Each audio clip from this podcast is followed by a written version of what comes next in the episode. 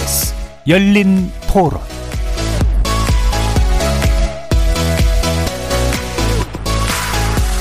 안녕하십니까. KBS 열린 토론 정준희입니다. 나도 이제 고위험군에 속하는 암 환자인데 충분히 이렇게 우리가 참고할 만한 그런 데이터가 부족한 것 같으니까 다른 전염병에 대해서 백신을 4차까지 맞는 이런 사례들이 없잖아요. 4차 접종을 맞는 나라가 제가 알기로 이스라엘까지만 맞고 있지 않나요? 나머지는 마스크도 안 쓰고 있는 있는데 고위험군 4차 뭐 접종을 따져봐야겠죠. 이제 부작용 문제도 있겠지만 코로나에 걸렸을 때 치사율하고 선택을 해야 되는 상황이 온다면 결국 뭐 어떤 선택을 하시겠죠. 받는 게 맞지 않을까 싶긴 한데 이게 또 말들이 많잖아요. 백신이라는 것 자체가 의무가 돼서는 안 된다고 생각하긴 하고 기존 백신들한테 부작용이 많기도 했고 이거 자체는 그래도 임상 실험 기간도 아마 길지 않았을까 싶긴 해요. 그래서 맞는다면 교차 접종을 하게 될 것 같긴 하지만 또 부작용이 많이 나오면 어쩔 수 없이 또 고민을 하게 되겠죠. 화이자 두 번 맞았는데 그냥 화이자로 맞을래요. 주변에 뭐 3차 맞고도 안 좋아지는 사람들이 원체 많아서 백신은 3차까지 다 맞았는데 접종하는 거는 괜찮은데 글쎄요 노바백스 교차 접종이 제가 알기로는 서로 메커니즘이 다른데 섞어서 맞는 건 좀 그렇긴 하죠. 저 맞아야 된다고 생각을 저는 개인적으로 하는데 그게 더 안전하다고 생각을 하는데 저는 어쨌든 비전문가잖아요. 근데 전문가들 집단에서도 다른 의견이 있으니까 그게 좀 궁금해요.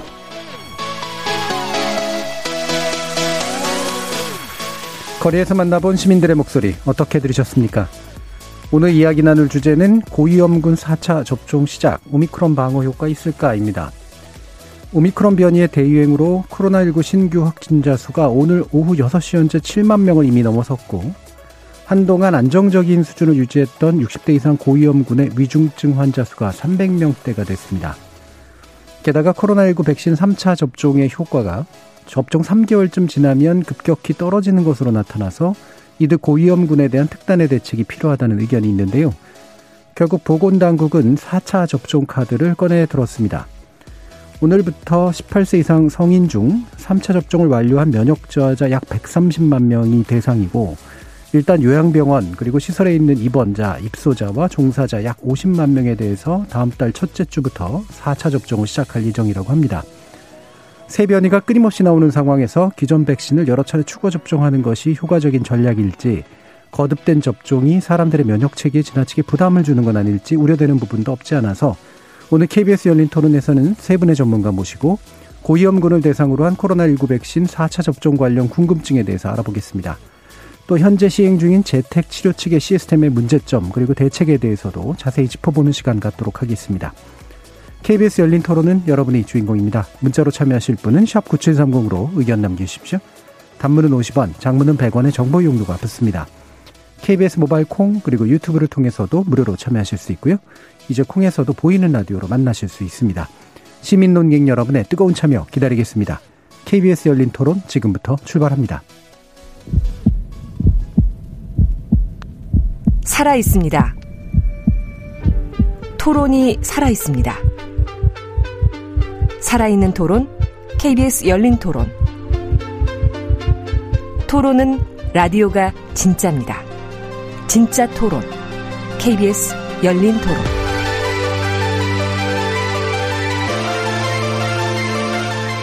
오늘 토론 함께 해주실 세 분의 전문가 소개하겠습니다. 먼저 엄중식 가천대 길병원 감염내과 교수 나오셨습니다. 예, 안녕하십니까. 최재욱 고려대 예방의학과 교수 함께 하셨습니다. 네, 안녕하세요. 홍기종 대한백신학회 편집위원장 자리하셨습니다. 네, 안녕하십니까.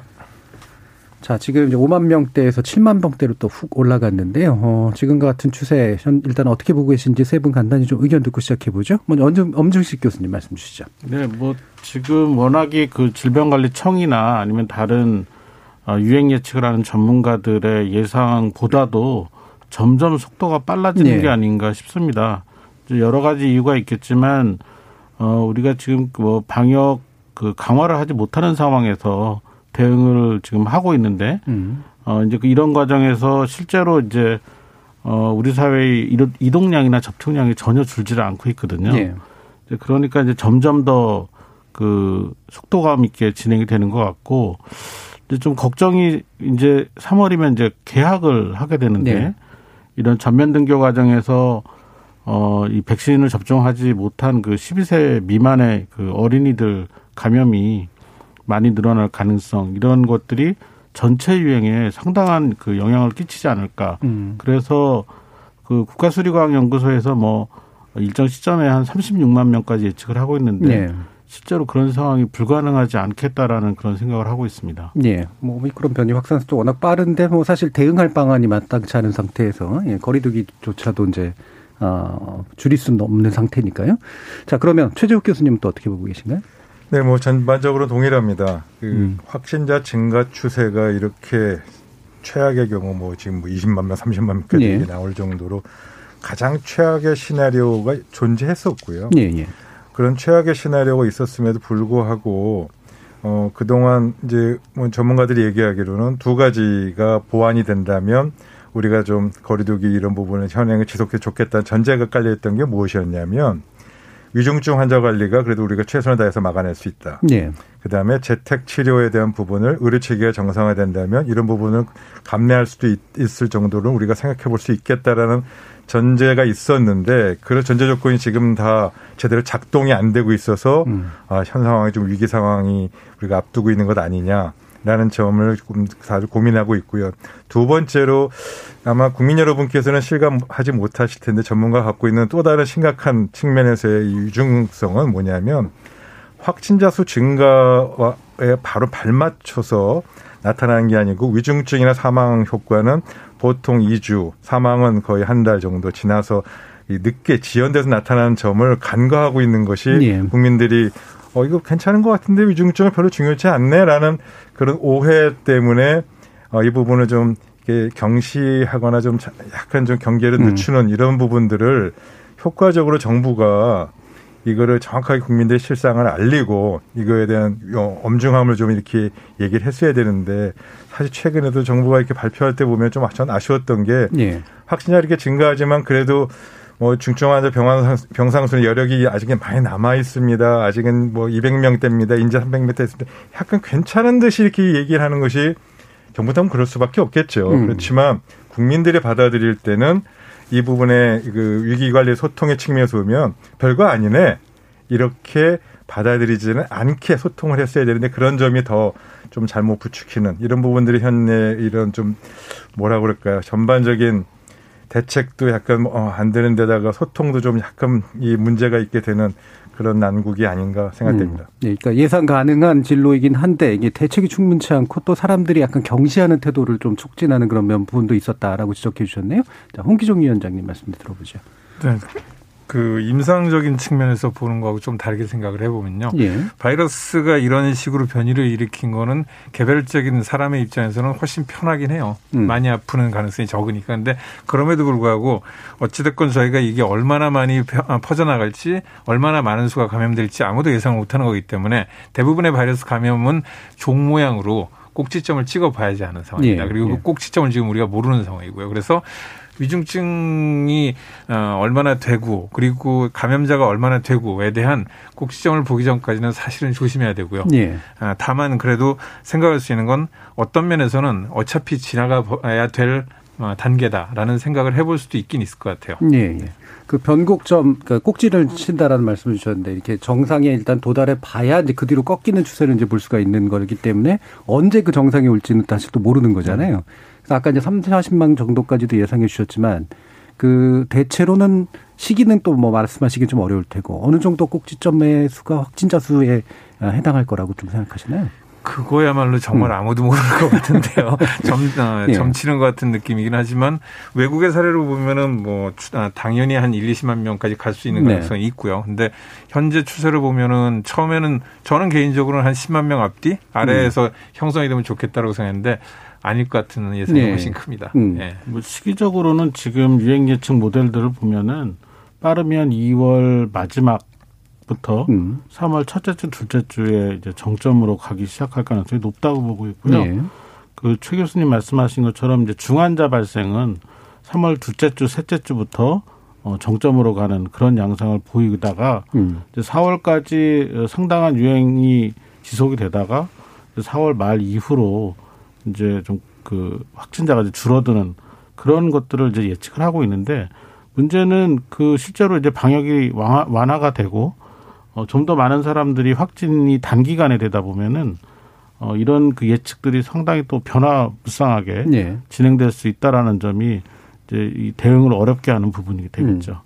그러니까 이게 이제 보통 종 모양 그래프 이제 그리는데 이 그래프가 우리 눈에는 이렇게 보이지만 이게 이렇게 늘어날 수도 있고 이렇게 높아질 수도 그렇죠, 있는 그렇죠. 거라 네. 이게 참 뭐 선 자체는 비슷한 추세를 그리긴 하겠지만 그 규모에 대해서는 참 쉽게 말하기가 어려운 측면이 있는 것 같긴 합니다. 아, 아까 이제 최재욱 교수님도 말씀해 주셨는데 이게 어, 확진자 중에서 이제 위중증, 그 다음에 중환자들이 이제 늘어나게 되는 건 결국 확진자 규모가 이제 급격히 치솟으면서 그 이후 여파가 이제 생기는 문제일 거 아니에요.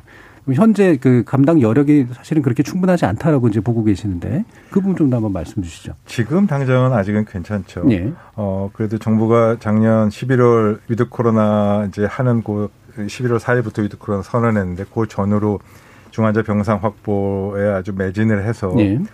사실 뭐 한 5, 600 병상에서 지금은 뭐 숫자상으로는 2,400 병상까지 중증환자 병상 확보했다고 얘기를 합니다. 물론 뭐 숫자일 뿐이고 어떻게 막상 들여다보면 이제 좀 상황이 달라질 수도 음. 있는데 지금 그런 걸 보면 현재 한 300명대니까 아직 여유는 많이 남아 있다고 생각할 수도 있고요. 근데 이 부분이 보건학을 하거나 의학을 하는 사람들 항상 고민하는 게 뭐냐면 항상 최악의 시나리오를 네. 가상하고 뭐든지 봐야 된다.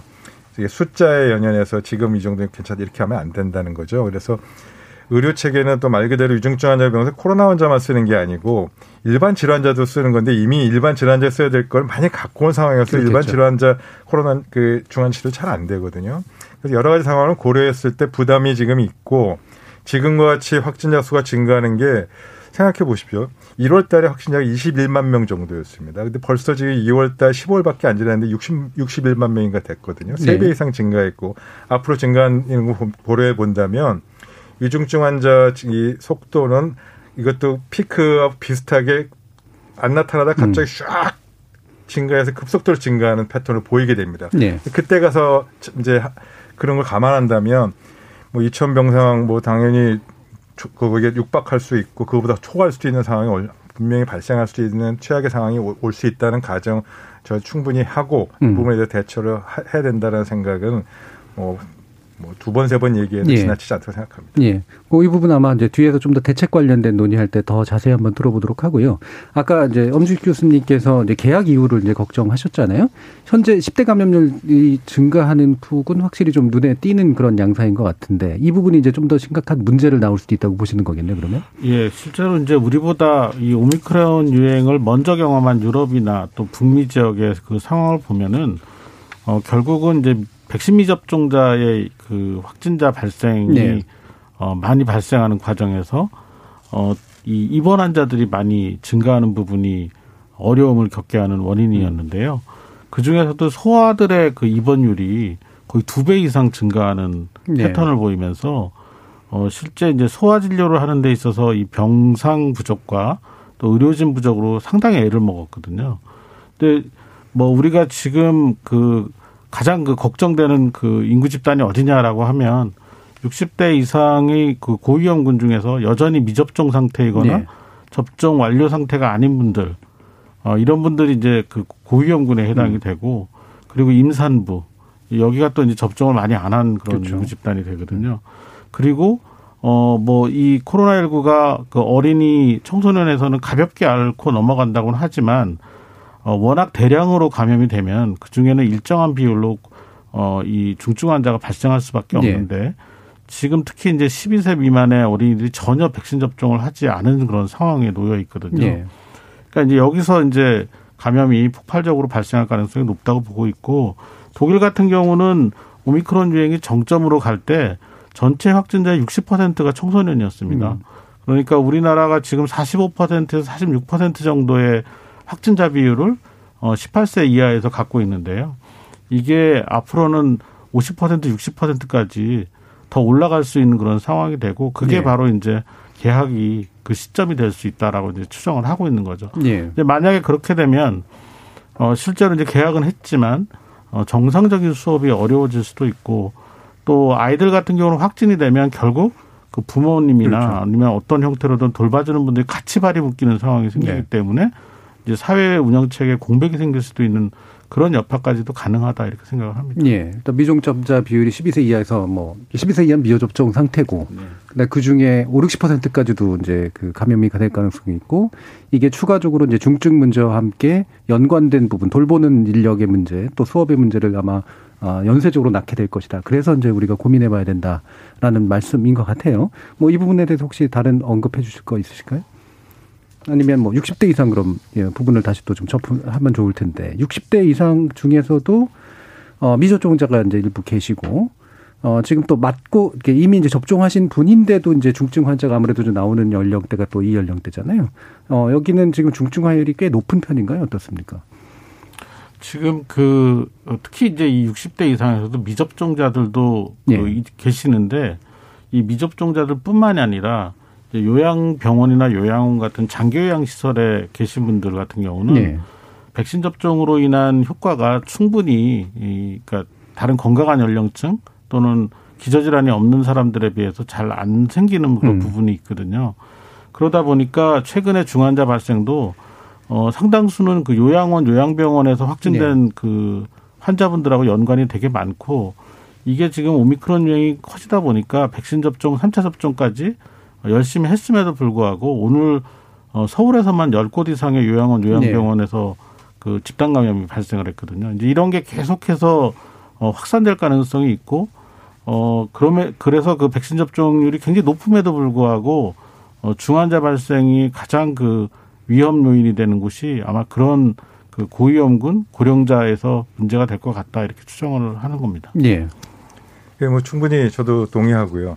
사실 근데 이 문제를 좀 푸는 데 있어서 음. 정부가 좀 결정을 내리는 거라든지 여러 가지 그걸 받아들이는 국민의 입장에서 수용성을 좀 높이는 좀 방안이 좀 필요할 것 같아요. 예. 정부가 자꾸 이제 여러 가지를 고민하는 거 어쩔 수 없는 것이기도 합니다만 음. 정책이니까 일괄 적용, 일괄 접종, 뭐 일괄 실시, 음. 약간 행정적인 그런 편의성에서 그렇게 하다 보니까 반발도 있고 그런 것 같습니다. 그래서 좀 굉장히 주저하고 그 정책 결정도 주저하게 되고 좀 늦어지는 요인이 되고 있는데 반대로 생각하면은 요양병원에 계신 재소자분들 또 그분들을 치료하는 주치 입장에서 아, 이분은 좀 예방접종을 사차라도 좀 맞는 게 좋을 것 같다라고 생각하시는 분도 의료진도 있어요. 예. 지금 이 상황에서 사실 독, 이 코로나가 아니고 일반 독감 백신 독감에 걸리거나 일반 인플루엔자에 걸려도 사망할 률이 높은 그런 위험한 분은 당장이라도 이거라도 맞춰서 예방 목적이 아니라 어쩜 어떻게 보면 치료 목적으로라도 쓰고 예. 싶을 정도로 맞히는 게 좋겠다 생각하는 경우도 꽤 있거든요. 그러면 그러한 경우들에 대한 걸 잘 반영해서 놓을 수 있도록 의료인과 의료기관에 종사, 이 관, 종사하는 의료인과 보호자가 이 부분을 자율적으로 언제든지 할 수 있도록 풀었으면은 예. 오히려 그걸 통해서 다른 것도 예방할 수 있는 그런 음. 것이 좀 되는데 항상 정부는 일괄적으로 접종하거나 아니면 안 놓거나 예, 예, 예. 약간 이렇게 하다 보니까 오히려 이 이런 제도의 저항성을 높이는 것 아닌가. 음. 그래서 그런 부분을 일단 먼저 어, 의료인의 필요성에 따라서 접종이 원하는 경우 4차 접종도 먼저 실시하겠습니다. 예. 언제 신청해 주세요라고 먼저 그렇게 접근을 하면서 이 접종하기 시작하는 것부터가 음. 시작이 오히려 수능도를 높이는 음. 뭐 좋지 좋은 방안이 아닐까 생각합니다. 예. 그렇다면 이제 지금 4차 접종이라고 하는 것도 이제 이게 맞출까 말까 고민하고 맞추기로하면 한꺼번에 하고 이제 이런 방식으로 하지 말고 그렇죠. 필요하다면 현장에서 4차 접종이 필요해진 분들에 대해서 네. 먼저 맞추기 시작을 하는 거는 알아서 자율적으로 결정을 한다든가 뭐 이런 쪽을 얘기하시는 걸까요? 네, 그런 음. 점이고요. 저도 그거와 음. 관련 또 한 가지 얘기를 음. 이건 실제 사례인데요. 지금 어 지금 11세 부터 시작해서 예, 예. 12세 이하죠. 이하 예, 거기에 이제 소아청소년들의 이제 백신 접종 문제를 논의가 본격화됐는데 아까 당연히 이제 등교를 하게 되면 소아에서 특히 초등학생에서 많이 이제 예. 어, 폭발적으로 늘 가능성이 저도 뭐 당연히 있는데 이 건에 관해서 우선 백신을 사용할 수 있을 건지 해도 좋은지 아니지 이제 승인부터 국내 승인부터 해야 되잖아요. 지금 아직 네. 그것도 안 된 상황 아닙니까? 음. 저는 어떻게 생각했냐면 제가 어디 가서 뭐 공론화하는 장에 가서 어, 한 3, 4주 전에 가서 사용 승인을 내야 된다. 음. 저 그렇게 얘기를 했더니 항의를 엄청나게 받았어요. 네, 위험한 게 왜 그러냐? 예, 네, 근데 이제 그게 이제 학부모 네. 연대와 관련된 분들이 저한테 항의 전화했는데 음. 제가 이렇게 설명을 드렸어요. 제가 퍼센트 이해합니다. 음. 근데 뭐 불안감도 이해하고 다 이해합니다. 근데 제가 강제 접종을 얘기하거나 뭐 이거를 전면적으로 맞춰야 된다는 얘기가 아니고 아마 부모님들은 아실 겁니다. 내 아이 중에 이 호흡기 질환을 원래 갖고 있거나 네. 뭐 천식을 갖고 있거나 심장이 약해서 항상 이렇게 힘들어하는 아이는 오히려 백신을 맞히는 게 맞춰서 이걸 안 걸리게 하는 게 내 아이를 예방할 수 있을 것 같아서 맞히고 싶어하는 부모가 분명히 있고 네. 그거가 필요하다고 생각하는 의료인도 많이 있습니다.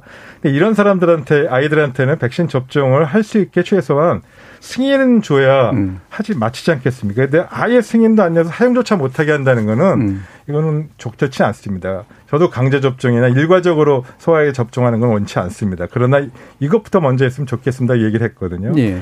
거의 두 시간을 얘기해서 간신히 설득을 좀 한다고 했는데 그래도 싫어하시는 분은 싫어하시더라고요. 음. 그 현실 아닙니까? 예. 그래서 좀 아까 얘기한 대로 그렇게 자율적으로 의료인이 환자나 환자 보호자부터 해서 먼저 맞출 수 있게 뭐 그게 풀어가는 그 방식이 사실 그게 원칙이고요. 네.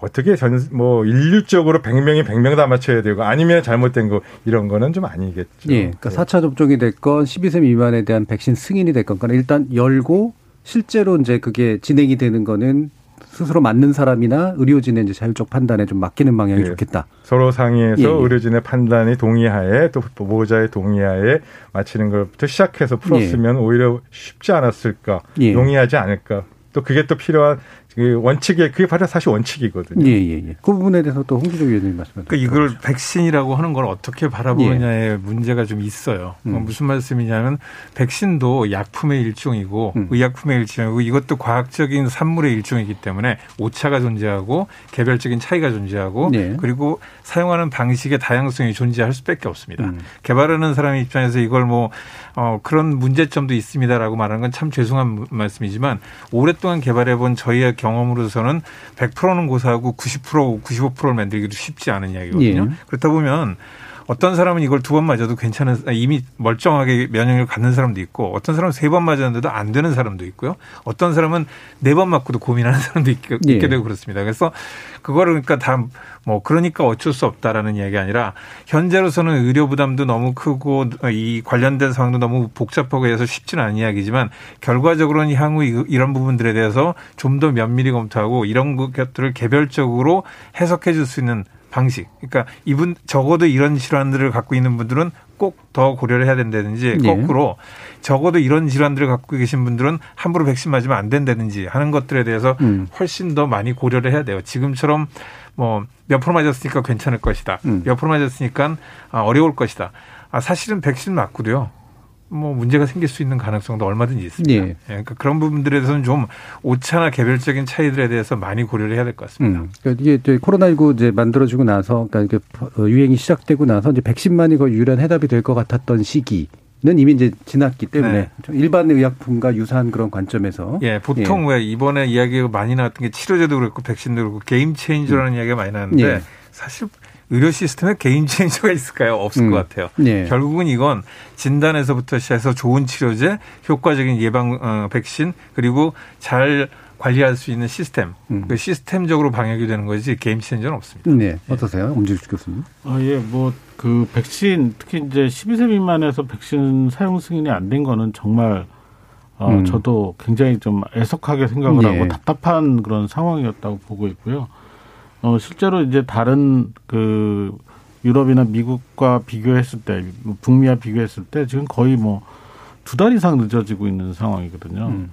이제 그러니까 실제로 등교가 결정되는 시기에 뭘 어떻게 대응해야 될지 참 막막한 그런 상황이 예. 돼버렸고, 어, 실제로 이제 이 어린이 청소년에서의 그 중환자 발생이 됐을 때 또 우리가 그럼 대응 가능하냐. 그게 결코 쉽지가 않거든요. 음. 그러니까 이제 성인들도 대응이 어려운데 어린이나 청소년은 입원을 하게 되면 특히 이제 어 뭐 이렇게 청소년 중고등학생까지는 모르겠지만 어이 이 그 10대 이하의 아이들은 부모가 같이 입원을 해야 돼요. 네네. 아까 말씀드린 것처럼 돌봐줘야 되니까. 그러니까 병원에서는 상당한 부담이 될 수밖에 없는 그런 상황이 되는 거죠. 여러 가지 네. 인프라가. 이제 그런 측면에서의 그 준비가 너무 안 됐다라는 점이 어, 앞으로 우리가 대응을 하는데 상당히 어려움을 느끼게 되는 음. 요인이 될 거라는 걸 저 동의를 해서 사실 지금 많이 늦었지만 지금이라도 사용 승인을 해야 되고 음. 그런 과정에서 고위험군 요인을 갖고 있는 청소년 어린이들은 어, 적극적으로 접종을 진행할 수 있게 해서 이 중환자 발생을 최소화시키는데 더 노력을 해야 된다고 보고요. 예. 어 이제 그런 점이 조금 어 빨리 결정이 됐으면 좋겠습니다. 음. 신속하게 이게 지금 무슨 근거 자료가 없어서 승인이 안 된다고 저는 보지는 않거든요. 예. 이게 지금 뭐 여러 가지 사회적인 여론이나 또 뭐 이 백신을 반대하는 분들의 반발 이런 것들에 음. 대한 두려움이 정부가 오히려 더 있지 않는가라고 생각이 들 정도로 네. 어, 속도가 느리거든요. 이 부분은 빨리 해결을 좀 봐야 될 것 같습니다. 네. 그러니까 마치 이제 사용 승인을 내면 국가가 이제 거기에 대한 모든 것들, 부작용까지도 책임져야 될 것 같은 그런 분위기고 거기 그렇기 때문에 이제 백신 반대자들의 의견이 고려되지 않을 수밖에 없고 그 우려가 반영이 되다 보니까 이제 약간 뜨뜻미지근하게 지금 계속 지연된 상태. 요게 이제 지금 사용 승인에서의 문제인 것 같다고 말씀 주셨는데 아까 비슷한 분이 얘기해 주셔서요. 네, 맞습니다. 음. 어, 저는 이거 몇 가지만 해결하면 된다고 봅니다. 어, 이 자리에 비로소 저도 어, 의료인을 한 사람으로서 정말 간곡하게 부탁드리고 싶은 네. 것은 정부에게는 11세 미만의 백신 접종 사용 승인을 빨리 내도록 해달라. 네. 그런데 백신 강제 접종이라는 거는 반드시 같이 얘기하지 말아달라. 네. 그 다음에 좀 더 적극적으로 나서서 백신 소아 백신 강제 접종 반대하는 여러 단체나 학부모님들하고 많은 대화를 나눠서 설득을 했으면 좋겠다. 네. 또이 백신 접종을 반대하시는 분에게는 어, 절대 강제 접종이라고는 아니지만 꼭 어쩔 수 없이 맞아야 되는 그런 같은 어, 학부모 입장에서 그런 아이들에게는 필요한 백신 접종 필요한 학부모의 입장도 고려해 달라. 예. 그래서 그런 부분은 꼭 정말 이번 기회에 부탁을 드리고 싶고요. 그래서 정, 제대로 된 적극적인 소통과 또 강력한 이런 부분에서 얘기할 수 있는 리더십과 그리고 서로 이해할 수 있는 음. 그런 부분도 좀 같이 좀 꼭좀이 예. 소아 11세부터의 소아 청소년 백신 접종 사용 승인에 대해서는 빨리 결정을 내려야 될 것 같습니다. 음. 그러니까 사실 지금도 엄밀히 얘기하면 강제 접종은 아닌데 마치 강제 접종처럼 받아들여지는 면이 이제 있는 거죠 심리적으로 어, 이렇게 다 같이 맞아야 된다라는 분위기니까 그래서 거기에 대한 반대도 이제 또 강하게 나오는 그런 측면이 좀 있는 것 같고요. 그럼 4차 접종도 이제 비슷한 관점에서 접근할 필요가 있다는 말씀을 최재욱 교수님이 해주셨는데 그래서 4차 접종에 대한 여러 가지 이제 그, 그 회의론 같은 것들도 좀 있잖아요. 지금 아까도 뭐 잠깐 나왔지만 이스라엘 말고 또 있느냐라고 하는 것부터 해서요. 근데 또 자료를 보면 필요하다라고 얘기하시는 그런 부분들도 좀 있고 그래서 이 부분에 대한 어, 견해를 좀더 여쭤봤으면 좋겠습니다. 홍기종 위원장님 이 4차 접종 어떻게 보세요? 경우에 따라서 많이 다를 것 같아요. 예. 무슨 말씀이냐면 이제 세 번까지 맞을 때요. 원래 처음에 개발됐을 때는 두 번 맞으면 기본 접종이 돼서 네. 저희한테 면역력이 생기고 그 면역력에 의해서 아, 코로나 감염에 대해서 방어력을 꽤 많이 가질 수 있을 거라고 생각을 했었는데 음. 잘안 됐지 않습니까? 예. 그게 변이 때문에 일 수도 있고 또 한쪽으로는 어쩌면은 이 백신 자체가 개발될 때 초기에 너무 빨리 개발했기 때문에 충분한 임상 기간을 거치지 못해서 아, 기본 접종의 수를 잘못 잡았을 수도 있다고 생각을 네. 해요. 음. 2회가 아니고 3회였는데. 예, 예를 들어서 나하고 또 다른 사람인데 그 사람은 두 번만 맞아도 괜찮고 나는 세 번만 맞아야지 면역력이 생긴다고 하면 보통 개발하는 방식에서는 세 번 접종을 권합니다. 기본으로 그래야지 다 음. 웬만한 사람들이 다 면역력을 가질 네. 테니까 그런 부분들에서 오류가 있을 수도 있지만 그건 신속하게 개발하는 과정에서 어쩔 수 없었다고 치고 그렇다고 음. 치면 세 번까지 맞아서 이제 기본 접종이 됐다고 쳤을 때 예. 그다음에 네 번은 어떤 의미일까? 이제 그것에 대해서 정의가 나중에는 필요해질 겁니다. 음. 이게 부스터로 필요한 거냐, 기본 접종 횟수로 더 들어가야 되냐? 예. 아마도 그렇지 않을 것 같고요. 예. 그렇다고 치면 이 부스터라고 치는 개념에서는 필요한 사람들도 있고 아닌 사람들도 있고 할 것 같아요. 전반적으로 보면 부스터가 어, 꼭 필요한 경우는 그렇게 많지는 않을 것 같고요. 음. 근데 어 면역 저하자 또는 뭐 기저질환자 등등에 대해서는 필요할 수도 있을 것 같은데 다만 그렇다는 전제는 어떤 의미냐면 백신으로서의 필요성보다는 약간은 치료 효과, 예, 예 좀더 음. 증진된 치료 효과 그런 가 그럴 가능성이 더 커 보이고 4차 접종에 대해서는 예 필요 없다는 음, 말은 좀 과하지만 고민을 많이 하고 피, 정말 필요한 사람들에 한해서 음. 하는 게 맞지 않을까 그런 예. 생각해 봅니다. 그러니까 지금도 미국은 이제 아마 3차까지 이제 기본 접종 개념으로 이제 들어오기 시작을 한 것 같고 4차부터는 이제 부스터샷 개념으로 이제 네. 쓰는 것 같은데 아마 일반 분들은 한 번 더 맞으면 무조건 부스터로 이제 생각되는 그런 경향도 없지는 않을 것 같아서 부스터일 경우라고 본다면 이제 상당히 선택적일 필요가 있다라는 예, 왜 그러냐면 부스터샷을 맞았을 음. 때 원하는 거는 항체가가 올라가서 바이러스를 막아주거나 예. 아니면 아, 세포 면역이라는 걸 올려줘 가지고 내가 버틸 수 있는 면역력을 증가시켜 주는 건데 뭐 어떻게 되는지 많은 통계가 그, 아, 자료가 아주 잘 축적된 건 아직은 아닙니다. 그럼에도 예. 불구하고 일반적인 면역학적인 논리에서 보면 세포 면역은 이미 꽤 많이 유지가 됐을 거고요. 당연히 아, 네 번째 맞으면 또 올라가긴 할 겁니다. 음. 그리고 두 번째로 항체 같은 경우도 증가는 하긴 할 텐데 음. 아, 자, 이 증가한 양이 정말 많은 도움이 되는지 음. 말씀드린 것처럼 기저질환자라든지 면역 저하자들한테는 워낙에 낮기 때문에 도움이 됩니다. 될 수도 있고 많이 필요도 하고요. 근데 보통 사람들한테 그렇게까지 필요한지는 생각을 해봐야 될 거고요. 음. 그러면 이제 거꾸로 위험성에 대한 문제도 생각을 해봐야 네. 될 거고요. 네. 그래서 사차 접종에 대해서 고민이 많을 것 같아요. 음. 엄지휘 교수님. 네, 그 이제 결국은 이제 그 3차 접종까지는 우리가 어 다른 나라 또는 어, 이 개발 회사들이 만들었던 그 연구 집단, 그 연구 과정 이런 곳에서 어느 정도 또는 충분히 검증된 자료들을 어, 갖고 우리가 이제 접종 결정을 했거든요. 네. 근데 지금 이제 사차 접종이 됐을 때 지금 상황에서는 우리가 좀 그 활용할 수 있는 어, 그리고 이제 충분히 이거는 근거가 될 만큼 어, 상당히 높은 수준의 어, 그런 근거가 될 수 있는 그런 자료들이라 다라고 말할 수 있는 그런 이 데이터들이 네. 이 많이 모이지 않고 있습니다. 음. 그러니까 여러 나라가 다 공통으로 이제 겪고 있는 상황인데 그러다 보니까 이제 이 4차 접종으로 인한 효과가 충분히 검증이 되지 않은 상태에서 누구한테 이제 이걸 활용을 할 거냐를 봤을 때, 음. 뭐, 홍 박사님 말씀하신 것처럼 결국은 효과가 충분히 검증이 안 됐더라도, 어, 이 4차 접종을 통해서 이득이 분명히 있을 거라고 생각하는 집단에 대한 어, 선제적인 대응이 네. 필요하다고 이제 판단할 수밖에 없거든요. 그게 이제 면역 저하자고 어, 요양병원, 요양원 같은 고위험 시설에 있는 네. 분들이라고 이제 음. 정부는 판단을 한 거고요. 이제 그런 판단 자체는 저는 적절하다고 보는데 음. 어, 이거를 그냥 이제 다른 그 대상, 다른 인구 집단에 네. 대해서 삼차 접종 하듯이 어, 그냥 기본 접종 형태로 음. 어, 이렇게 그냥 그 끌고 갈 수 있는 음. 그럴 근거는 어, 아직까지는 없다. 예, 그렇기 예. 때문에 이건 좀더 신중하게 논의할 필요가 있다고 생각합니다. 네, 최조 교수님도 동의하시나요? 음. 네, 전체적으로 다 동의하고요. 음. 저도 다 같은 의견입니다. 근데 조금 어렵게 국민이 여러분께 잘 이해 못할 네. 것 같아서 그냥 이렇게 이해가 음. 적절한지 모르겠습니다만 뭐 경제학에서 보면 한계 효용의 법칙이라는 게 네. 있잖아요. 네. 뭐 그냥 쉽게 사탕을 누구든지 사탕 단 거 좋아요. 사탕 하나 먹었을 때는 만족도가 70이면 두 개 먹으면 80으로 한 20 증가하고 네. 또세 개째 먹을 땐 조금 줄어서 한 10 정도 네 개째 먹으면 아, 너무 달아서 좋긴 한데 나중에 먹을래 이렇게 조금씩은 놓은 것처럼 네. 백신을 많이 맞으면 많이 맞을수록 당연히 효과는 있겠죠. 증가하지만 그 효과가 집단 전체에 나가 얻는 효과는 1차, 2차, 3차 크지 않다. 결국 그때는 뭐냐? 지금 엄정 교수님 말씀하신 대로 그 특정 집단과 위험 집단에게 했을 때 편익이 상대적으로 훨씬 커지는 음. 그러한 집단에 선택적으로 하는 것이 또 그리고 일반적이 아니라 집중해서 하는 것이 즉 선택과 집중을 통해 사차 접종을 하는 것이 어 올바른 예방 접종 전략이 아닐까 그렇게 음, 예. 생각합니다. 예. 경제학적으로 또 설명해 주셨으니까 문과분들은 또 잘 알아들으셨을 거라고 예, 믿어봅니다. 자 그러면 어, 청취자 문자들이 좀 들어온 게 있어가지고요. 한번 들어보고 가죠. 정기진 문자 캐스터. 네, 지금까지 청취자 여러분이 보내주신 문자들 소개합니다.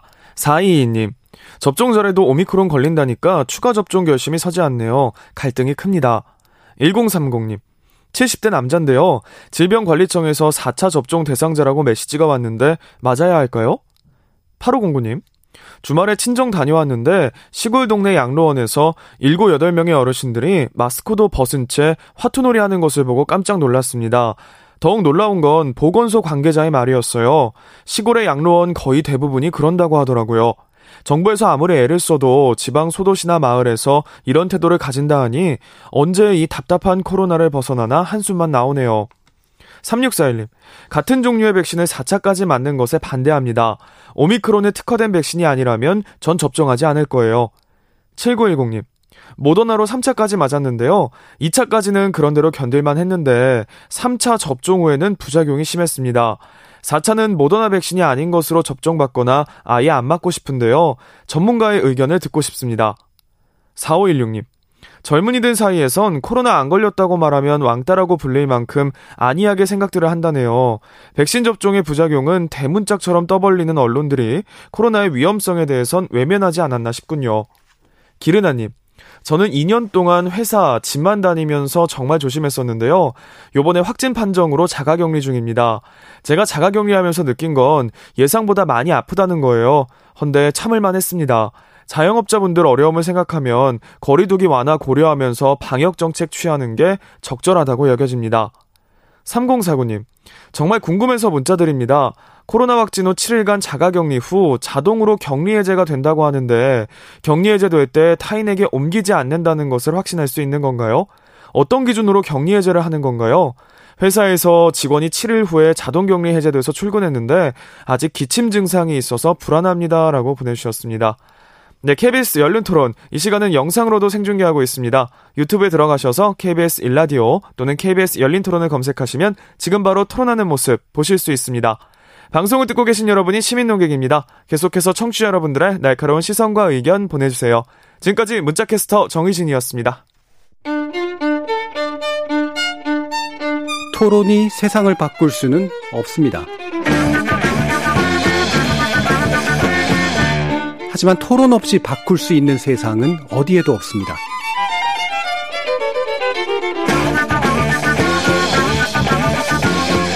세상의 선한 변화를 갈망하는 당신. 정답이 아니라 질문의 힘을 믿는 당신. 우리 KBS 열린 토론에서 만납시다.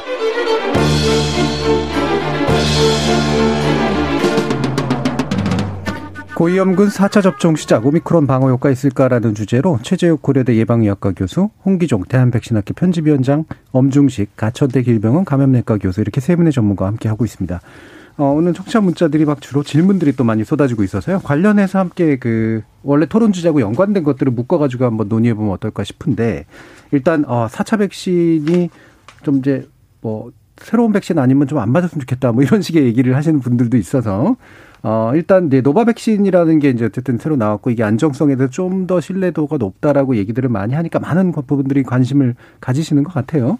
물론 이게 이제 4차 접종이 반드시 노바 백신이 돼야 된다 이거하고는 또 별개의 문제인 것 같긴 합니다만 이 노바 백신에 대해서는 어떻게 좀 어, 받아들이면 될까요? 예, 노바 백신이 예, 그 두 가지 면에서 이야기를 드릴 수 있을 것 같아요. 효과라는 측면에서는 사실은 지금 있는 거하고 별 차이가 없습니다. 예, 똑같은 거죠. 그리고 측면에서는. 어, 특히나 그 변이주가 많이 진행된 상황에서 음. 기존에 사용되고 있는 백신이 고육지책으로 당연히 어, 필요하기 때문에 쓰긴 쓰지만 아, 많이 멀어졌거든요.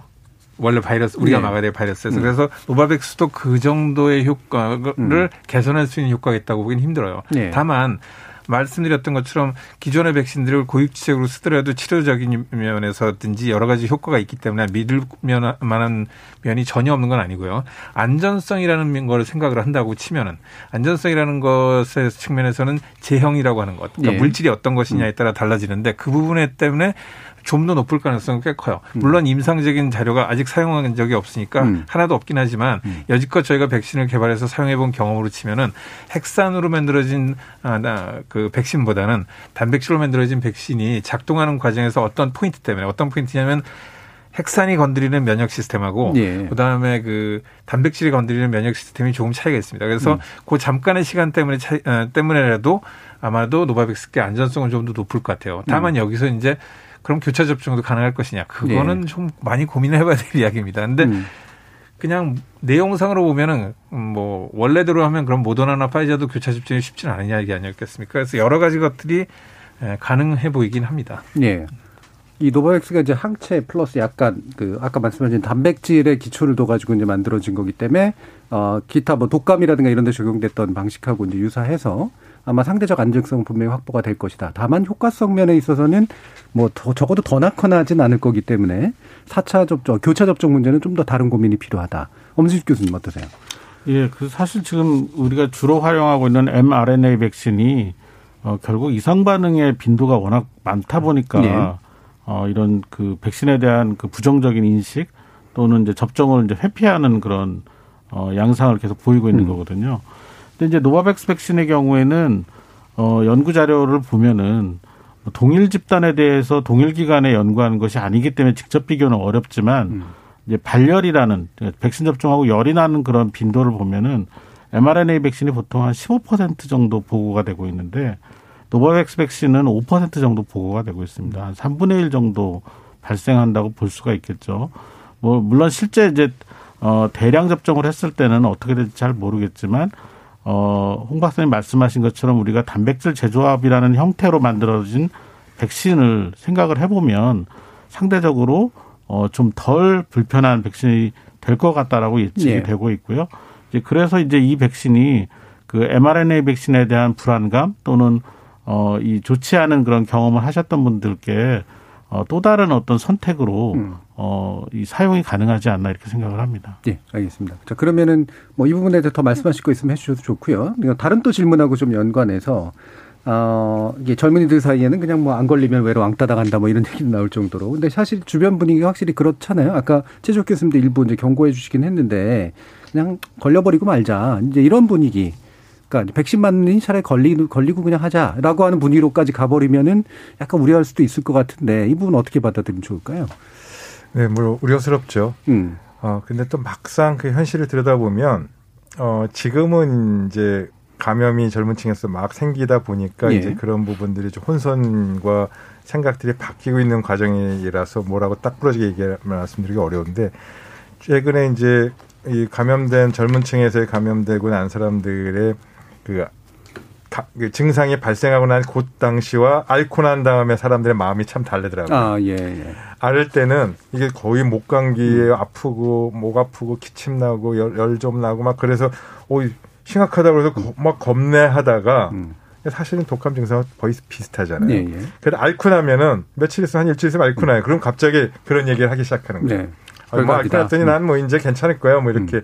어, 그래서 분명히 말씀드릴 거는 이, 이 또한 안전하지는 않은 거다. 분명히 예. 증상은 있다. 음. 그리고 그러한 증상 중에서 어, 순식간에 나빠져서 폐렴으로 가거나 폐가 망가져서 위중증으로 가는 경우도 분명히 있으니까 경각심을 어, 가져야 된다. 근데 이런 걸 정확하게 알려주고 조언을 정확하게 옆에서 전문가한테 얻을 수 있어야 되는데 지금은 그런 걸 얻을 수 있는 시스템이 없어요. 예. 병원을 안 가니까 의사한테 말을 듣지를 못해요. 음. 대부분 언론에 나온 거나 그렇죠. 정, 질병청이 얘기하는 거에 대한 간접적인 정보와 여러 가지 부정확한 정보를 하다 보니까 다 각자 자기 나름대로 해석하는 이런 부분, 즉 올바른 질병에 대한 관념과 올바른 바람직한 건강관념이 생기지 않는 이게 참 문제인 것 같습니다. 예, 주로 사실 지인 통신이거나 카톡발 네. 이야기가 상당히 영향을 미치는 건 분명한 것 같거든요. 네. 예. 어떠세요? 그냥 예. 감염병을 연구하는 예. 사람의 입장에서 본다면은 예. 뭐 그렇게 말씀하시는 게 틀려 보이지도 않아요. 예. 뭐 하다가 보면 넘어가겠죠. 음. 아, 많이 죽지가 않고 그러니까. 많이 아프지 않은데 음. 그럼에도 불구하고 절대로 옳은 방식은 아닌 게 음. 아까 말씀드렸던 종 모양의 아, 피크가 높아지면 높아질수록 아, 생겨나는 위중증이나 아니면 side effect 부작용도 상대적인 비율이 적다고 하더라도 훨씬 많아집니다. 절대수는 예, 많아지죠. 그리고 그 예. 부작용이나 그 위중증에 대해서는 기저질환자들이라든지 면역 저하자라고 하는 특정한 대상도 있지만 사실은 어떤 면에서 랜덤아이 그러니까 랜, 아, 무작위로 나타난다고 네. 볼 수도 있어요. 그렇죠. 왜 그러냐면 네. 우리가 내가 어떤 상태의 면역력을 갖고 있는지 잘 모르니까요. 네. 그러니까 그래서 적다고 해서 그냥 다 닫고 그렇죠. 이런 게 아니라 그중에 어떤 사람은 또 음. 아플 수도 있습니다. 음. 그래서 무조건 감염자가 많아지는 건 결코 바람직한 방식은 아니고요. 음. 그렇게 넘어가는 건 사회적으로 매우 무책임한 이야기죠. 예. 예. 자, 그러면 또 이제 아까 그 3049님께서 질문해 주신 건데 7일 격리 해제 끝나고 나면 이제 전파 안 되는 겁니까? 이런 질문을 하잖아요. 어떻게 받아들여야 될까요? 예, 이 부분은 이제 질병관리청이 예. 실제로 이제 감염된 오미크론 변이에 감염된 사람들의 이제 바이러스 배출 음. 어 양상을 이제 분석한 그런 자료들에 근거하는 건데요. 네. 어, 오미크론 변이 바이러스는 기존의 그 델타 변이나 뭐 다른 바이러스에 비해서 어, 조금 더 이 배출 기간이 짧다라는 게 확실히 예, 알려져 있습니다. 예. 그러니까 증상 발생 기점으로 보면 어, 한 5일 지나면서부터는 확연히 음. 바이러스 배출량이 감소하고 다른 사람에게 전파 능력이 거의 없어지는 그런 것들이 확인이 됐기 때문에 네, 예. 이제 그런 근거를 가지고 어, 이 격리 기간을 이제 단축을 시킨 거고요. 지금 같은 상황에서는 어, 7일 격리를 충분히 마치고 어, 증상이 정말로 전혀 없다라면은 음. 어, 이제 이 일상 예, 일상으로 복귀가 가능하다고 보고요. 문제는 근데 이제 증상이 남아 있는 분들, 네, 열이 네, 네. 난다든지 음. 기침이나 호흡곤란 증상이 있는 분들은 바이러스 배출은 크게 되지 않는 않은 그런 상황이 됐지만 실제로 폐나 뭐 또 이런 하기도라 그러죠. 이런 음. 기관지 이런 데에 어, 그 염증이나 이런 것들이 남아 있을 가능성이 있습니다. 그래서 이런 분들은 병원 진료를 좀 받으시고 어 그런 합병증이나 또는 이제 어 진행하는 그런 중증 질환 가능성이 없는지를 음. 꼭 확인한 다음에 음. 아 그리고 이제 일상 복귀를 어, 시작하시는 것이 바람직할 것 음. 같습니다. 네, 최적 교수님. 그게 참 어려 어려운 거예요. 네. 엄중식 교수님 말씀하는 게 다 맞는데 음. 현실은 그렇게 안 돌아가잖아요. 음. 어, 지금 뭐, 이, 뭐 여러 가지 문제가 지금 있는데 지금 뭐 어제도 오늘 그저께도 계속 들은 얘기예요. 바로 뭐 제가 아는 바로 지인들이 이런 경우를 겪은 건데 이렇습니다. 재택 치료를 하면서 제대로 된 의료진을 만나거나 제대로 의료 상담을 받, 받는 경우가 거의 없어요. 네. 그냥 방치하다시피 이렇게 돼요. 음.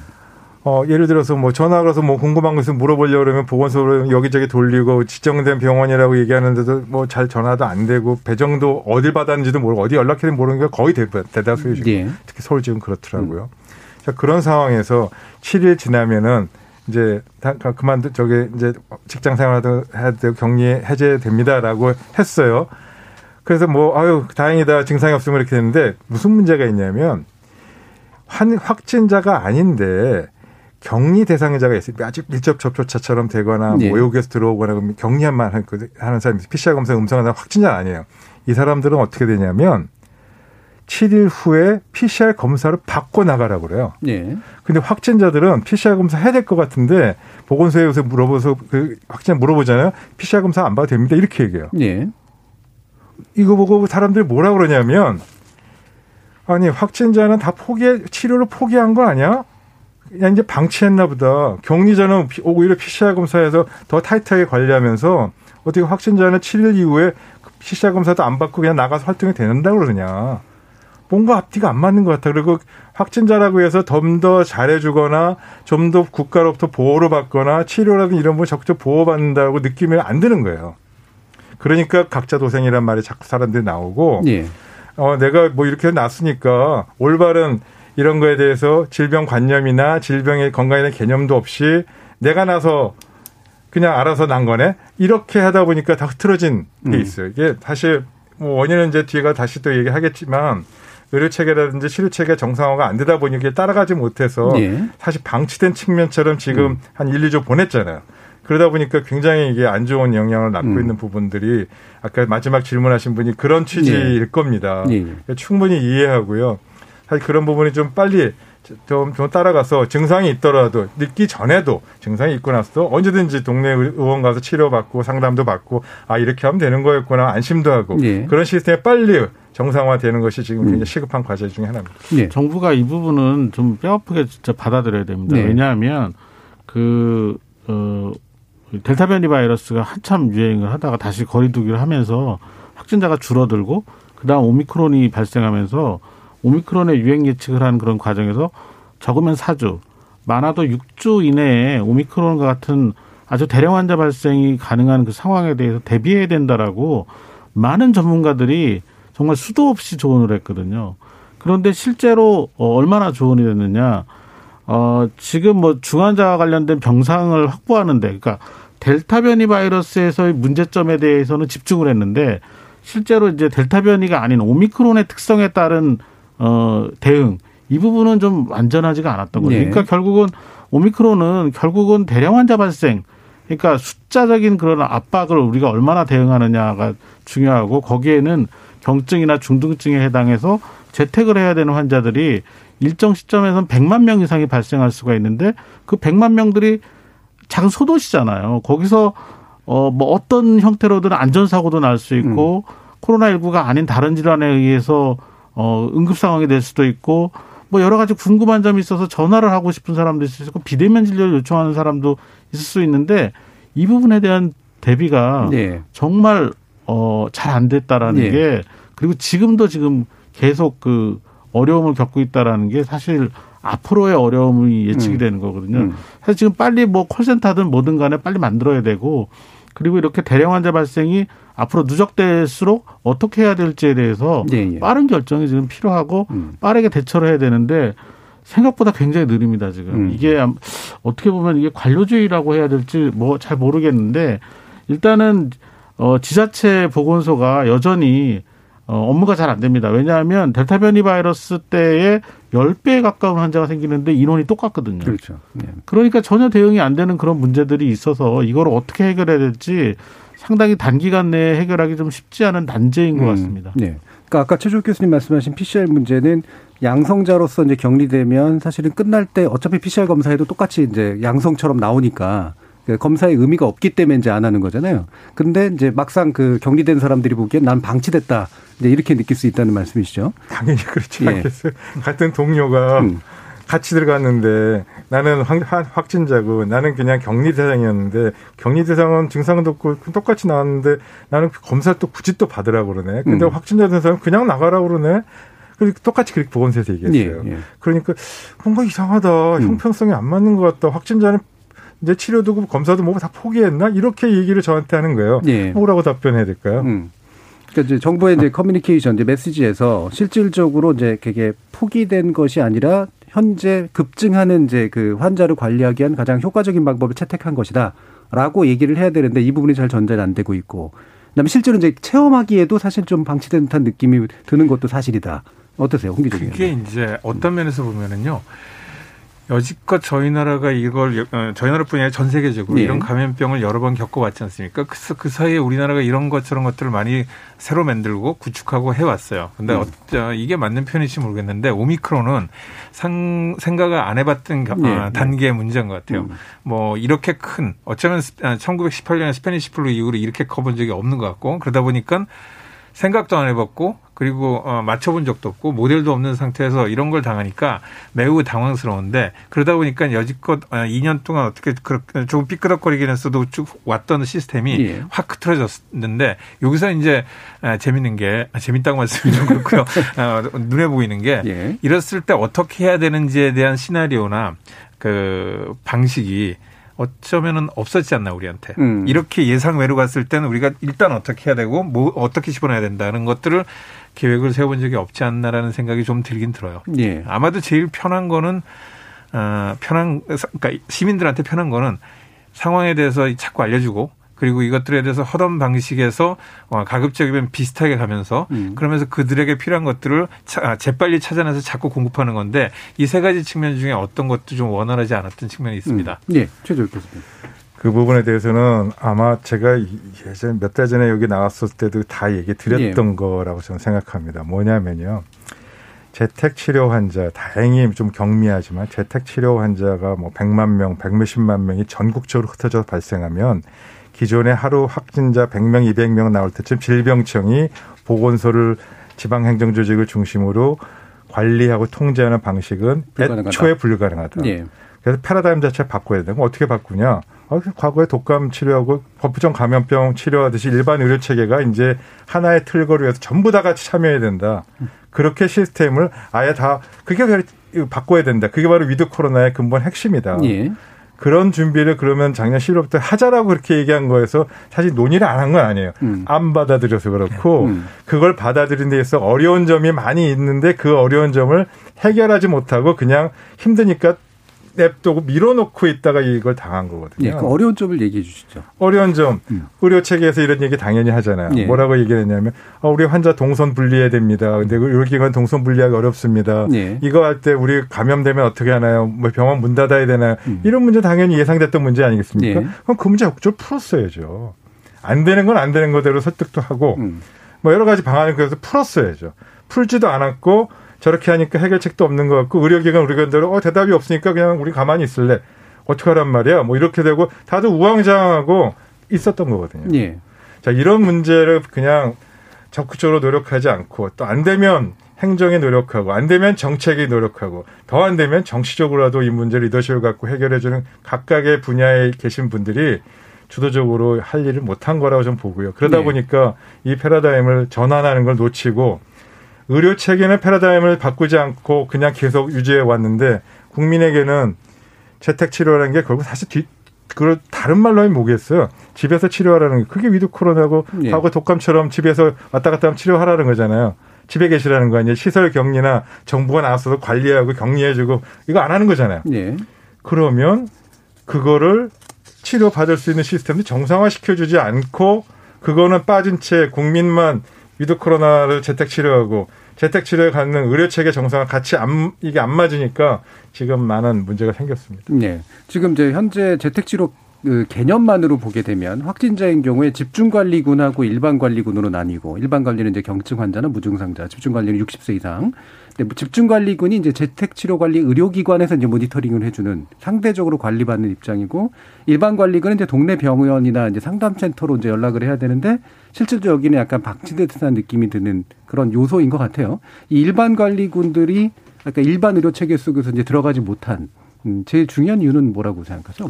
일단은 그 1차 의료기관, 네. 일반급 의료기관의 그 참여가 사실은 훨씬 이전부터 이루어졌어야 됩니다. 네네. 네. 그런데 뭐 여러 가지 이유로 어, 역설적으로는 많은 환자가 안 생, 지난 2년 동안 안 생겼던 것들이 특정한 몇 개의 병원이나 생활치료센터가 대응을 할 수 있는 이유가 되기도 했지만, 어, 역설적으로 1차 의료기관이 준비를 하고 대응과 관련된 경험을 쌓는 데는 어, 그 기회가 없었던 그런 예, 상황이 그렇죠. 돼버렸거든요. 이런 부분들이 어, 좀 정말 아쉬운 부분이고요. 그리고 이 재택치료와 관련된 논의를 시작할 때부터 또 역시 다시 한번 이 1차 의료기관의 참여와 관련된 얘기들이 많이 있었습니다. 그런데 어, 이제 정부와 또 의사협회 어, 얘기를 하는 과정에서 이제 그 이 충분한 그 의사 교환이 이루어지고 있음에도 불구하고 실제 현안이 해결이 안 되는 그런 상황들이 상당 기간 지속이 됐거든요. 네. 이제 그러다 보니까 이제 어 2차 의료기관들이 충분히 준비를 못하는 그런 음. 상황이 돼버린 거죠. 근데 지금이라도 사실은 좀 이 앞으로도 더 계속해서 적어도 두세 달 정도는 대량 환자 발생이 이어질 거기 때문에 이 부분에 대해서는 어 이제 실제 현장에서 이 우리가 활용 가능한 부분이 무엇인지를 빨리 결정을 해서 어 실제 어이 이 일반 의료기 의료 일반 관리군으로 해당되는 분들이 어 언제든지 문제가 있을 때 찾아갈 수 있거나 아니면 연락할 수 있는 네. 그런 체계를 빨리 수립을 해야지만 음. 안정적으로 관리가 가능할 겁니다. 네. 그러니까 현재로서 이제 어때 개념상으로 이제 상담센터가 있고 그다음에 동네 병의원 말 그대로 1차 의료기가 되는 게 동네 병원을 말하는 거니까 여기에 이제 전화 걸거나 그래서 이제 비대면 진료를 무료로 이제 받을 수 있도록 돼 있는데 실질적으로는 사실은 관리가 잘 안 되는 상태. 그리고 병원 입장에서도 이제 이걸 어떻게 처리해야 되는지 명확한 기준이 없는 상태. 아마 이렇게 이제 좀 이해가 되거든요. 최주 교수님 이분 어떻게 좀 바꿨으면 좋겠다는 생각이 드시나요? 아, 이제 사실 지금 말씀하신 그런 부분들도 아직은 음. 정착이 안 돼서 예. 일선 의료기관에서 뭐 예를 들어 전화를 받거나 음. 또 아니면 뭐 여러 가지 서비스를 했을 때 어떻게 청구해야 돼, 뭐 그렇죠. 뭐 어떻게 예. 이거 해야 돼도 모르는 상황이에요. 아, 저도 이제 그 보건소에서 받, 받은 거, 그 안내문을 의원급에게 보낸 거 봤어요. 예. 내가 봐도 무슨 말인지 하나도 모르겠더라고요. 음. 그러니까 어디다 뭘 접속했는지 이게 음. 지자체 주도형 무슨 의료기관인지 뭐 분류가 네. 이러겠는데 그거에 대해서 내가 신청한 의료기관이 주간형인지 야간형인지 지자체, 지자체 주도형인지 아니면 뭔지 그거 알아보기도 어렵더라고요. 음. 보건소에 전화해도 잘 모르겠다고요. 그러니까 이렇게 굉장히 아직은 좀 초기라서 그러는 거니까 이해는 합니다만 이것도 사실 지나가는 과정에 하나의 이제 과정을 한 거거든요. 그러니까 이 부분을 좀 더 미리 준비해 빨리 준비하고 소, 빨리 알려주고 근데 했으면 좋겠다는 건데 좀 아쉬웠던 점은 이런 거에 원래 전문적으로 하는 기관은 우리 건강보험공단이잖아요. 네. 근데 건강보험공단의 역할이 하나도 안 보여요. 음. 입력만 하라 그러지. 그것도 보건소 통해서 이렇게 메시지만 전달이 되지. 건강보험공단이 적극적으로 나서서 이거를 아 이렇게 처리하십시오. 이렇게 전산 처리하면 됩니다. 이렇게 환자 보시면 됩니다라고 하면 좋겠는데 네. 이런 코로나 과정에서 건강보험공단의 역할이 백업형 역할이 좀 주도적으로 안 보인다는 점이 음. 좀 어려운 점을 더 가중시키고 있다는 거고요. 근본적으로 다시 한번 말씀드린다면 질병청이나 보건소가 100만, 200만 특정 질병을 전국적으로 관리하고 치료하고 통제하는 기관이 될 수 없습니다. 네.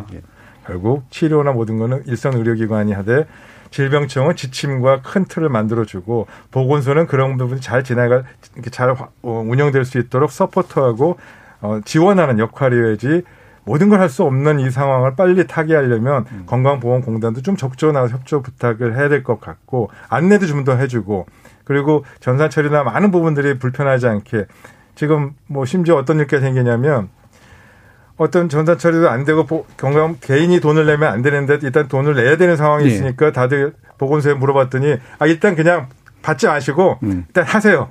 그 나중에 일괄적으로 했다고 보험공단을 얘기해 처리해 드릴게요. 뭐 이렇게 편법으로도 막 하거든요. 예, 예. 그러니까 그런 부분들이 빨리빨리 해소가 돼야 정착화가 될 것 같습니다. 음, 알겠습니다. 그러면 이제 그 뭐 시간이 많이 남지는 않았으니까 사실 이 부분이 또 이제 굉장히 아마 관심들이 많이 있으실 텐데 거리두기 어떻게 할 거냐 사실 이 문제잖아요.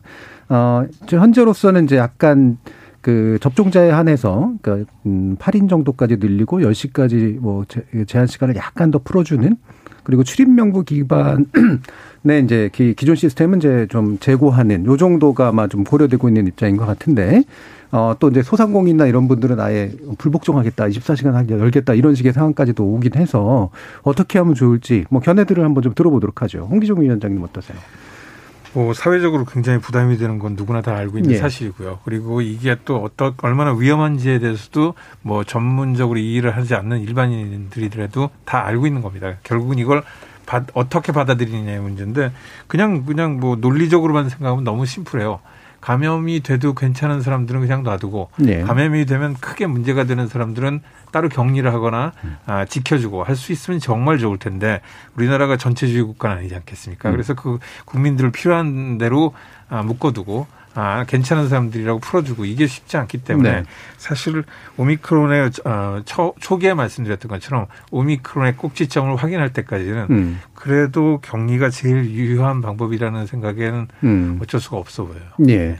자, 그러면 같은 어, 엄직식 교수님은 음, 어떠세요? 예, 또뭐 비슷한 건데 음. 결국은 이제 다른 나라의 유행 상황을 보더라도 어 이게 그 확진자 정점을 어 향해 가는 그런 과정에서 음.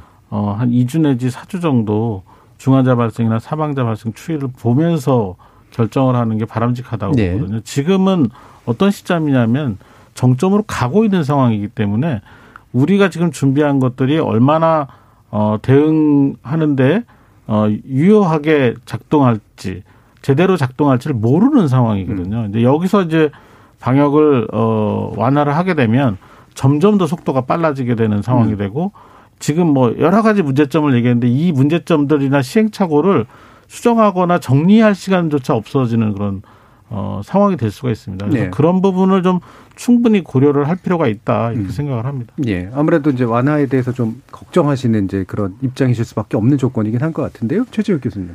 예, 뭐 그냥 결론만 말씀드리면 여러 가지 정치적 상황과 대선과 많은 부분들을 고려할 때 지금 의학적으로는 이 사회적 거리두기를 강화해야 되는 것이 필요함에도 불구하고 현실적으로는 실행 불가능해 보인다. 예, 예. 그러면 지금 차선책으로 할 수 있는 거는 선택과 집중을 했으면 좋겠다. 음. 선택과 집중, 선택은 고위험자가 있는 곳, 그다음에 사회 필수 시설에 한해서는 선택적으로 이걸 강화해서 오히려 오히려 거기 방역 패스도 강화하고 네. 철저히 지키고 그리고 백신 접종, 4차 접종도 필요하다면 더 강화하고 하는 쪽으로 선택과 집중을 하되 어, 이 성인이나 이런 이제 일상 정상 생활이 성인들이 쓰는 다중 이용 시설, 지금 식당, 카페나 이런 네. 부분들은 전체적으로 단계적으로 조금씩 완화해가는 그러면서 국민들에게 실상을 소상히 알려드려서 개인 위생 부분에서는 음. 좀 지킬 수 있게 협조 부탁을 하는 이런 현실적인 정책이 지금은 필요하지 않을까. 음. 선택과 집중을 통해서 강조할 건 강화돼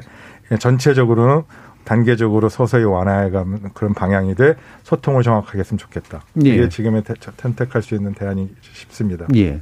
자, 그럼 또 한 가지 아마 이제 저희 시민들께서 궁금해하실 부분 중에 하나가 이제 개학 이후의 일일 텐데요. 어, 현재 나온 계획을 보면 어, 초중등 학생들 그리고 유치원생들 대상으로 신속항원 검사 키트를 주고 일주일에 2회 정도 이제 검사하는 그런 방식으로 해보겠다라는 건데 여기에 대해서 이제 이런저런 불만도 나오고 우려도 나오고 이제 그런 상태잖아요. 어떻게 좀 이해하면 좋을까요, 엄지 교수님? 저는 뭐 이제 계약이 그 또 다른 유행의 그 변수가 될 거라고 이미 말씀을 네. 드렸는데 네. 이것들을 이런 상황들을 어 관리한다고 해야 되나요? 뭐이 음. 예방해야 된다고 해야 되나 이런 방법으로서 신속 항원 검사를 음. 어 이런 초등학생이나 그보다 더 어린 연령층에 어 일주일에 두 번씩 적용하는 거는 음. 어 조금 문제가 있다고 봅니다. 네. 일단은 최근에 그 메타 분석이라고 해서 이 신속항원 검사와 관련된 여러 가지 논문들을. 어, 연구들을 음. 분석한 그 결과들을 보면 음. 이 어린이에서 이 신속항원 검사의 그, 그 효용성이 예, 예. WHO나 미국 FDA에서 요구하는 기준을 밑돈다고 나옵니다. 그러니까 음. 만족시키지 못한다고 나오고 있어서 실제 어린이에서의 신속항원 검사가 얼마나 효용이 있을지 예, 예. 예, 오히려 효용 가치가 더 성인보다도 더 떨어질 가능성이 높다고 보는 거고요. 그다음 이제 이 검사 해보신 분들은 아시겠지만 이 특히 이제, 이제 그 의사소통이 제대로 되고 협조가 잘 안 되는 그런 음. 연령의 어, 어린이에게 이런 검사를 일주일에 두 번씩 하는 거는 어 신체적으로도 그 손상을 입을 가능성이 있는데다가 예. 아이들에게는 이제 정신적인 트라우마가 될 수도 있습니다. 이제 이런 예. 부분들이 어 조금 다시 한번 논의가 필요하다고 보고 있고 어 많은 전문가들이 좀 의견 개진을 해서 어 좀 정리할 부분이 있다고 봅니다. 지금 음. 신속항원 검사 관련해서도 계속해서 위양성, 위험성 문제 해결이 안 된 상황에서 이걸 그냥 등교 문제에 적용한다는 건 상당히 음. 무리수라고 저는 생각을 합니다. 그렇죠. 네, 등교를 전제로 아이들에게 어 그것도 억지로 이제 시키고 나면 애들에게도 상처가 될 수 있고. 근데 문제는 이제 검사 결과도 이제 정확도가 특히 애들한테는 떨어지기 때문에 전체적으로 효능이 높지 못한 것 같다라는 그런 의견이세요? 최지욱 교수님. 네, 뭐 저도 전체적으로 동의합니다. 음. 애초부터 신속 항원 검사는 자발적으로 국민이 자발적인 그냥 예. 보호 조치와 예방 조치에서 어, 하는 screening이지 정식 진단 검사의 하나의 스텝으로 이걸 받, 하는 거는 저도 어, 동의하지 않았었는데 음. 뭐 신속항원 검사를 아예 공식적인 진단 검사에 screening 검사를 딱 써버리면서 하는 거고 때문에 여러 가지 지금 뭐 어쩔 수 없는 논란이 생겼고요. 특히 성인이야 뭐 이따 시행했고 또 필요성이 또 지금 나와 있으니 그렇다 치더라도 소아청소년에서 특히 11세 미만의 11세 이하의 어린애 이걸 하는 것은 적절치 않다고 보고요. 특히 11세 이하는 더더욱 음. 어 그냥 뭐 부모가 우리 아이가 증상이 있는데 한 번쯤 검사해 볼까 집에서 예. 자발적으로 한번 체크해 보는 정도 음. 이상은 하지 않는 것이 바람직하다고 보고요. 증상이 있는 경우에 한해서 신속 항원 검사든 신속 PCR 검사든 정식 PCR 검사든 또 의료진의 이런 상담을 통해서 검사를 받게 하는 게 바람직하지 않을까 싶습니다. 예. 뭐 먼저 홍기종 위원장님도 의견 주시죠. 네.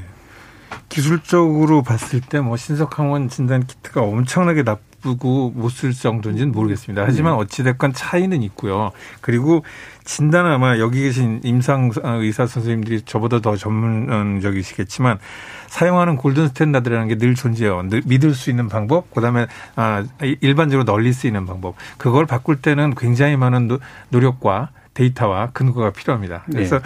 그래서 신속 항원 진단 키트가 그러니까 참 아, 뭐, 불편하다. 그것까지는 아니고요. 다만 최 교수님 말씀하신 대로 본인들이 확인하는 용도, 그리고 각자 각자가 지키는 용도로는 몰라도 전반적인 상태에서 이거를 믿고 학교 시스템을 운영하는 데는 나중에 복잡한 상황이 생길 수도 있다는 생각을 합니다. 네, 알겠습니다. 전반적으로 그렇게 긍정적이진 않은 그런 의견 주셨고요. 아마 충분히 좀 검토가 될 필요가 있어 보입니다. 자, KBS 열린 토론 오늘 논의는 이것으로 모두 마무리하겠습니다. 오늘 토론 함께 해주신 세 분의 전문가 홍기종 대한백신학회 편집위원장 엄중식 가천대 길병원 감염내과 교수, 그리고 최재욱 고려대 예방의학과 교수 세 분 모두 수고하셨습니다. 감사합니다. 다.